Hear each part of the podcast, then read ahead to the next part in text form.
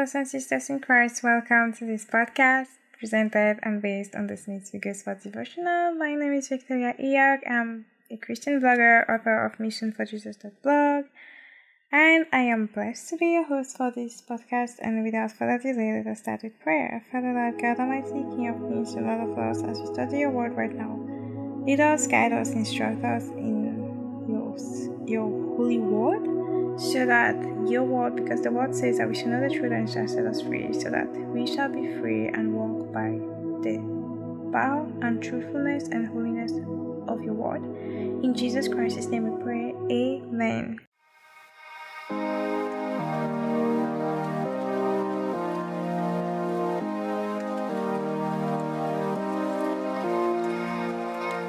The title of today's teaching is Resurrection Life. The title of today's teaching is Resurrection Life. So we will read as key verse Philippians chapter 2, verse 5. And additionally, we will read our scripture reading for the day, which is in Romans chapter 6, from verse 1 to verse 14. So let us start with Philippians chapter 2, verse 5, and as usual, we are reading from the New King James Version. Philippians 2 5 Let this mind be in you which was also in Christ Jesus.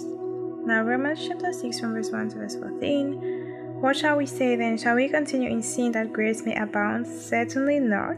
How shall we who died to sin live any longer in it? Or do you not know that as many of us as were baptized into Jesus Christ were baptized into his death? Therefore, we were buried with him through baptism into death, that just as Christ was raised from the dead by the glory of the Father, even so we also should walk in newness of life. For if we have been united together in the likeness of his death, certainly we also shall be in the likeness of his resurrection.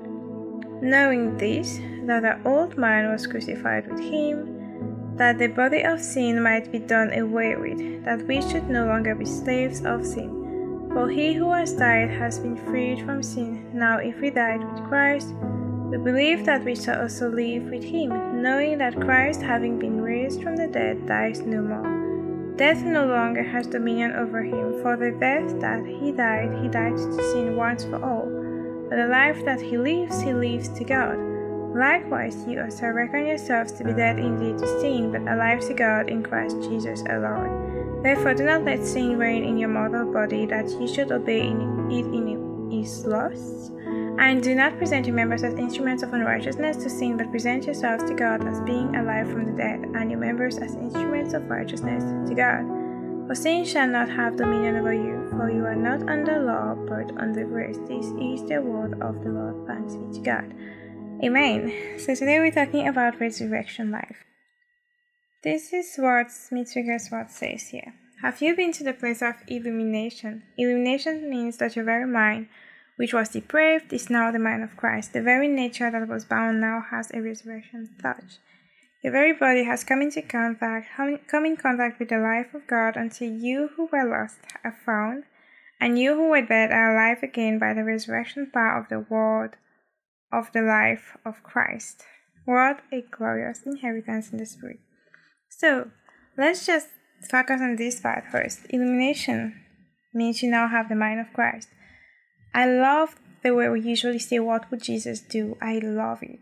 But I want us to go further and say, What would Jesus think about this situation? What would Jesus, because from his actions, from his behavior, from his lifestyle, we know kind of what Jesus thinks, you know.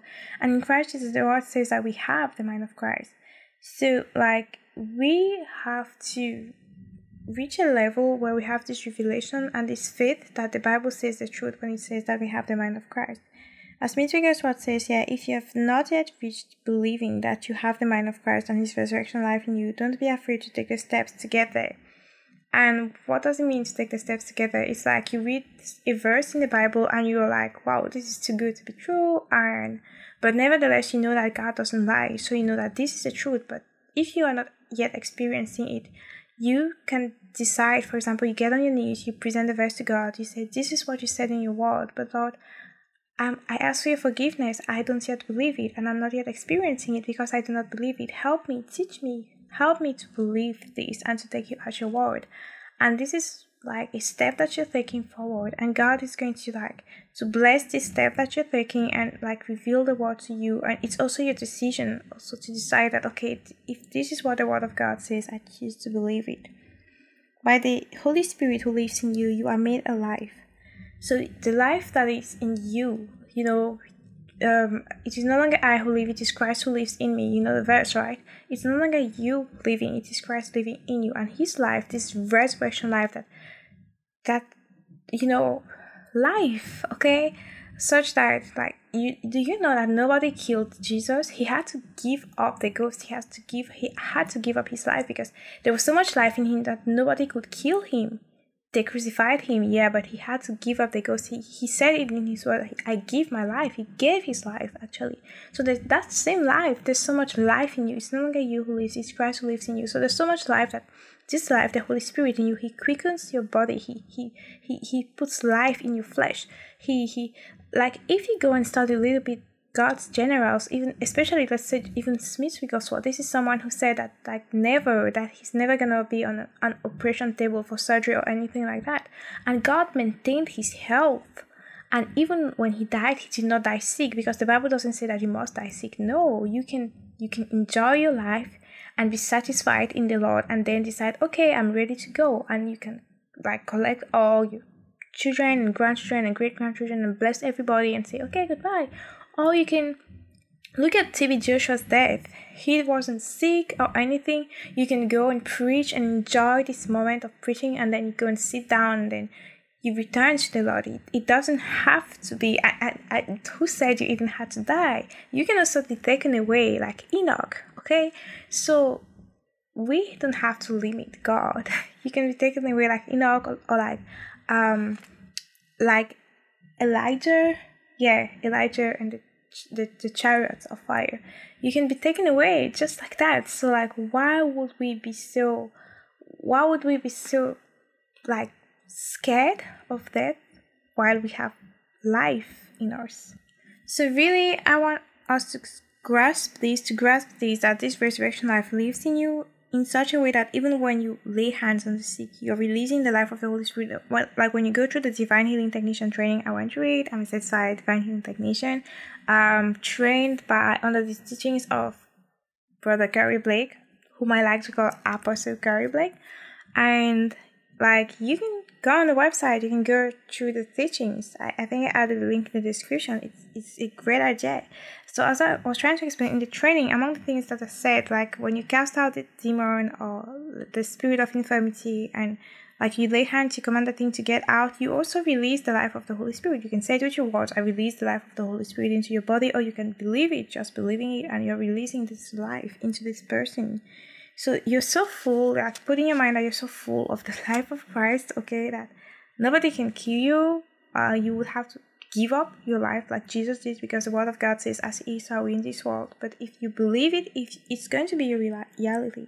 So as you lay hands on the sick, you are releasing the life of the Holy Spirit in them, and that's how they also receive their own healing, their own help, their own healing at that moment. I mean, and they regain uh, strength and life. And so I have this little testimony that I want to share. This is a story that I, I love. So it's a banquet, a banquet that had been organized for it looks like it was a banquet that was organized for people who were distressed the lame, the weary, the blind, the deceased. I love the idea. I think we should do that more often. I think some churches do that, but they do that like to make them have a nice time, nice music, dancing and stuff, but not really to set them free. Or if it's to pray for them, it's just to pray for them to cope with the sickness and disease. But this time it was this banquet, like Smith Wigglesworth and the others who organized it probably they organized it because the purpose was to set, was to set people free, not just to pity them, but to set them free. So he says that there was a man, uh, there was a boy there, a boy who came with his father, probably, yeah. So there was a boy there, and that that boy was encased in iron from top to bottom, so he probably had lots of problems at the level of his bones, reason why he was encased completely in iron from top to bottom. But they lifted him up and they placed him on the platform, and hands were laid on him in the name of Jesus, and he started shouting, Papa, Papa. It's going all over me. Oh, Papa, come and take these irons off. And so they took the irons off, and the boy was completely healed because the power of the Holy Spirit had, like just flowed through him when they were laying hands on him. He felt the power of the Holy Spirit like just running through him. And this is it, the resurrection life, the same life, okay, the same power, the same Holy Spirit who raised Jesus Christ from the dead. He lives in you and it's his life that when you lay hands on the sick, nothing not the sickness and disease cannot jump on you. But instead this life flows, rivers of living water streaming into everlasting life. This life flows in and sets that person free. And it makes me think of the story about John G. Lake. I don't remember the exact name of the plague, but there was a plague in a certain country, and people were surprised that he wasn't getting sick. So he said something like, "You can put the thing in my hand, and we put it back to the mic- on the microscope, and you see that it died because I have the life of God in me." So to say, that's kind of what he said, and they tested it. They put the you know like when you have a sample and in that sample you know that there are specific microorganisms which cause a specific disease and you can put it on the microscope and see that it's still alive it's still moving so they did the before and then the after, after they put it in his hands, and they clearly saw that it died in his hands. This is type of life that you have, life that eliminates sickness and disease, life that breaks witchcraft, life, life, resurrection life. So I want us to hear this and believe this because this is the thing. Okay. So um, this is the quote for today. God rejoices when we manifest a faith that holds Him to His word. God rejoices when we manifest a faith that holds Him to His word. And I'll take a little example. For example, He says, You shall lay your hands on the sick and they shall recover. If you decide that you take Him at His word and you go and lay hands on the sick, He rejoices that you manifest a faith that holds Him to His word. So, let us pray. Father, Almighty, King of Kings and Lord of Lords, we thank you for the scriptures. We thank you for encouraging us. We thank you for revealing to us that since we are in Christ Jesus, your life just flows in us. We have rivers, rivers, sorry, rivers of living water streaming, flowing unto everlasting life. So we springing up to everlasting life, flowing unto everlasting life, streams of joy, like would say, like some would say. So we thank you, Lord, for life, for life from your Holy Spirit, for your Holy Spirit. And we just accept what it means. To, because it's no longer I who lives, it's Jesus Christ who lives in me. So thank you, Lord, in Jesus Christ's name. Amen. Amen. So thank you so much for thank you so much for listening from start to finish. If you've been blessed and edified, I am grateful to God. Please like let us know, like share to people, testify on social media, just share it. If you've been blessed, if you've been edified, also please make yourself available for tomorrow's episode. It's one new episode every single day. And additionally, if you have any prayer requests, like any prayer request, whether it's health, finances, deliverance, mental health, even whatever it is, the life of the Holy Spirit is available, okay, to set you free. So contact me and I'll be willing to pray for you. And goodbye.